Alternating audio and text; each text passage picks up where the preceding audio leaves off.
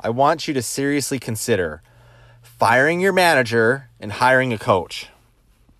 The great irony of life is this we all want a life we love and more time with the ones we love, but our job, the very thing that's supposed to be the financial vehicle to provide that freedom, is the very thing that chains us down. Do you think you have what it takes to rise above yourself? Are you ready to start transforming your dreams into reality? If so, I'm Cody Teal. Welcome to the Finding Freedom Podcast, a tribe of dreamers and doers, rebels and fighters that are here to prove to the world you can have your cake and eat it too. Welcome to the Finding Freedom Podcast. It's a beautiful Monday morning. For me, I, I don't know, ever since I was really young, like in high school, not I guess that's not really young, but I've always loved Mondays.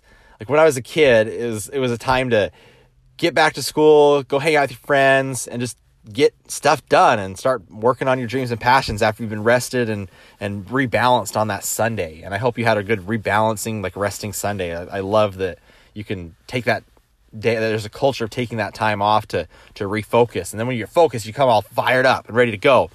Um, but I wanted to you know talk about managers versus coaches. And I think a lot of it's really, I think we all go through this. And I think the reason we get stuck in a rut is because we're so used to it. I mean, think about, think about when you were in high school.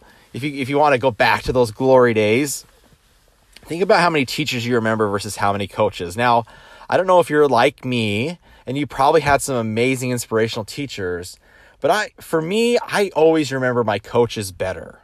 Um, teachers, I loved teachers, but the majority of teachers were there because it was their job, right? They showed up, they gave a little lecture during class, talked a little bit, gave you a worksheet, sent you home, and then you left. And then you either went home, either went home or you went and did sports, right? And I always remember like coming because so I did I did high school and track and cross country, and so we'd always stay you know till like five six o'clock at night of the school, and I remember like walking out from the school to the track. And you always knew who the dedicated staff were at the school, the dedicated employees, because their cars were there afterwards, right? Because if I was there till five or six o'clock, like that's pretty late after school. And so my friends would be walking back and we'd see like you'd have the coaches' cars and maybe one or two teachers, if any, if any teachers, right? But the coaches were the ones that always stayed. And I, I always thought it's because the coaches got paid a lot of money to do what they did. Because you hear about, again, this is my naivety in high school, because you hear about these college coaches that get paid a ton of money. Turns out high school coaches don't get paid squat. Um, actually, they're like, they don't get paid, they're, they're way, way, way undervalued in terms of minimum wage. Um, but you never ever, I've never ever heard of coaches going on strike for wages. Like you hear teachers all the time. Teachers all the time go on strike for wages. You never have once heard of coaches going on strike because they don't get paid enough. Isn't that funny? Why is that? I, I, I think you know the answer is because they're doing the coaching thing because they're passionate about the sport and even more passionate about helping kids learn and grow, right? And a coach, like a teacher, there's great teachers. I don't want to like just detract from some of the amazing teachers out there, right? But their job is to come to school, like I said, give you some uh, worksheets, teach some material, and that's once once the bell rings, you're out of there. You're gone, right? But a coach, they have this really strange mix of motivation, mentor, friend, coach, you know, like performance advocate or performance like person. Like it, they they play a very very interesting they have several hats they wear to be effective at what they do, right? If you have a coach and a coach only focuses on strategy, the team's never going to win, right? A coach also has to be motivational, but they also have to be empathetic because they have to understand where the person's coming from so they get them where they need to go. And I I really appreciate the coaches that were that did that, and not all of them do it great. There's not perfect. Not every coach is perfect. I know I'm painting this picture. Not everyone's perfect, but they're striving and they do it because they care about the individual and they care about the team, and they're probably a little competitive too. Um, that's definitely a bonus if you're a coach is to be a little bit competitive or a lot competitive. And so, why am I talking about this? Why am I just going off about coaches versus teachers? Well, what you're what you're seeing in the marketplace nowadays, it's very evident You're probably seeing more coaches on your Facebook feed. You're probably hearing more about coaching, about life coaches, work coaches. Why is that? Is it because these people are out there to make a ton of money? Well, probably make some side business money. Yeah, that's that's true. But it's because they're fulfilling a void in the marketplace that people need. Okay? These people are going to work. You and I, I, I mean, when I mean these people, like you and I go to work and we have these managers, right? And what's a manager's job? It's a lot like having a teacher, right? They're there to help do you do your work while you're at work. And then what happens after you clock out? They're done. You're done and you move on. Okay? But these coaches, they're like a coach. They care more about the performance and the results of the individual than they do about the the results that happen for the company. And so they're highly invested in getting their students, whatever you want to call them, their players, their their clients results. And so they get the results. And guess what? If they don't get results, they're out of business. If a manager doesn't get results, it takes a long time to fire him, right? And probably doesn't even like again. And so there's a couple things I want to talk about that really I want you to consider. Maybe not firing your manager, but at least hiring a coach. But I, I will say this that the world is going towards a 1099 economy. Okay. The, the burden of having to pr- provide health insurance and all this other stuff is like, is really hard on, on employer employers. And they're going closer towards a 1099 economy. You're seeing that all across across the world, especially the United States. The 1099, the side gig economy is booming. You know, people are being more and more often they're they're choosing to be subcontractors. And so there's going to be less of a need for managers. But these people still need someone to coach them, someone to talk with them, someone to, to talk about their fears and get through their obstacles. And that's why you're seeing more coaches, is because they're fulfilling that need. And it's a way better way to do it than managers. Why is that? Let me let me let's talk about that. So first, a manager very seldom has your best interest in mind. Okay?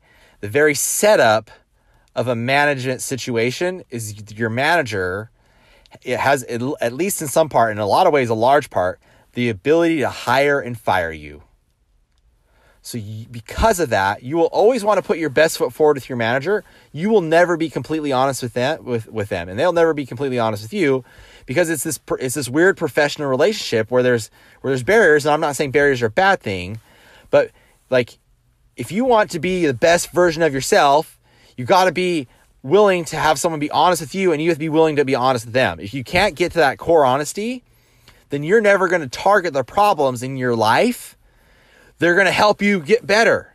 And those might be personal, they might be professional. There's probably a combination of both, but your manager's never going to do that and you, because you're never going to let them do that. Because you're worried that if they find out about all the problems in your life, they're going to fire you. And guess what? They probably will. They probably will fire you. And so that's why you hold it back. You hold back stuff. You hold back all the things you need help with. You just give things you need help with to get your job done. But then you never really progress. Isn't that a sucky situation? Doesn't that like bother you? It bothers me. You know, that's why I'd rather be a coach than a manager. Much rather be. Because then people are going to come to me and their their job is not dependent on me. Their performance, their results, their inner like professional and personal development. That's dependent on me. So yeah, they're going to be honest with me. And I'm going to get to be able to get more out of them because I know what the real issues is because there, there's an honest, transparent conversation that's going to be real, not fake, just because I want to keep my job. Okay. That's the first problem with managers. You can never be completely honest with your manager and they're going to never be completely honest with you. And again, there's some exceptions to that. I understand that, but as a general rule, that's that's true across the vast majority of like employee employer situations. And that's the, that's the second thing why managers don't have your best interest in mind. Is because their job is to please their boss. They're they're not like at the end of the day, and you know this, you know this. If if they're a very very very good manager, like a stellar manager, they're they they view their job as their ability to help and inspire you, and, and that person's more of a coach, and they should be a coach instead of a manager. But like most managers, you know this. What they're trying to do is keep their job and they're trying to make their boss happy. Right? That's not that now some of that means making sure you perform and be productive, but also that means making them feel making the boss feel good about themselves. Doing, you know, weekend golf, playing politics, playing favorites. And playing favorites does not always mean performance or self development, right? It means I'm buddy buddy with this person. So that's why I'm where I'm at. And I know I'm striking a chord here because there's a lot of you that are like, that's my manager. He's my manager because he's friends with the boss. That's it. He sucks at being a manager. But he's friends with whoever. I, I know that's a large majority because I hear people complain about it all the time. And so, guess what these people are doing? And this is for all you employers out there. If that's the situation they're in, they're going to go find someone else to, to, to be honest with them, but also loving. They fulfill the role of a coach. That all that's that's why kids love sports. This is they, they love the, they love hanging out with their friends. They love the physical activity, but they also they love what they get from the coach. They love the mentorship. They love the raw, loving honesty. Right? It's that honesty. It's like, dude, you suck at this, but I'm going to help you get better. Okay. And and the kid saying, hey, I I suck at this. I need help. You know, don't don't don't kick me off the team. I'm not going to kick you off the team. You're just going to get better. You know that that kind of that kind of relationship is harder to exist in a traditional work environment because of the hiring firing realities. Okay, so I want you to seriously consider getting a coach. Because, and yes, yes, you have to pay for them. Yes, there is money out of your pocket, but like for sure, I will tell you this it is cheaper to be to pay for a coach than what's costing you to work for a manager 100% like because because coaches just they're fee only right? They don't make money reoccurring off of you. Once you pay that fee they're your coach. That's how it works you know they might have performance metrics too and you have to pay them off of that but very seldom do they it's a fixed fee once you pay it you pay the fee and then you're they're coaching you the honest feedback and you're to have someone that's not only like helping you grow, but they're helping you grow in like a, a team, like a together synergy type of way. Okay. Coaches are super important. Don't be afraid to look out and hire coaches. They're there for you and have a happy week.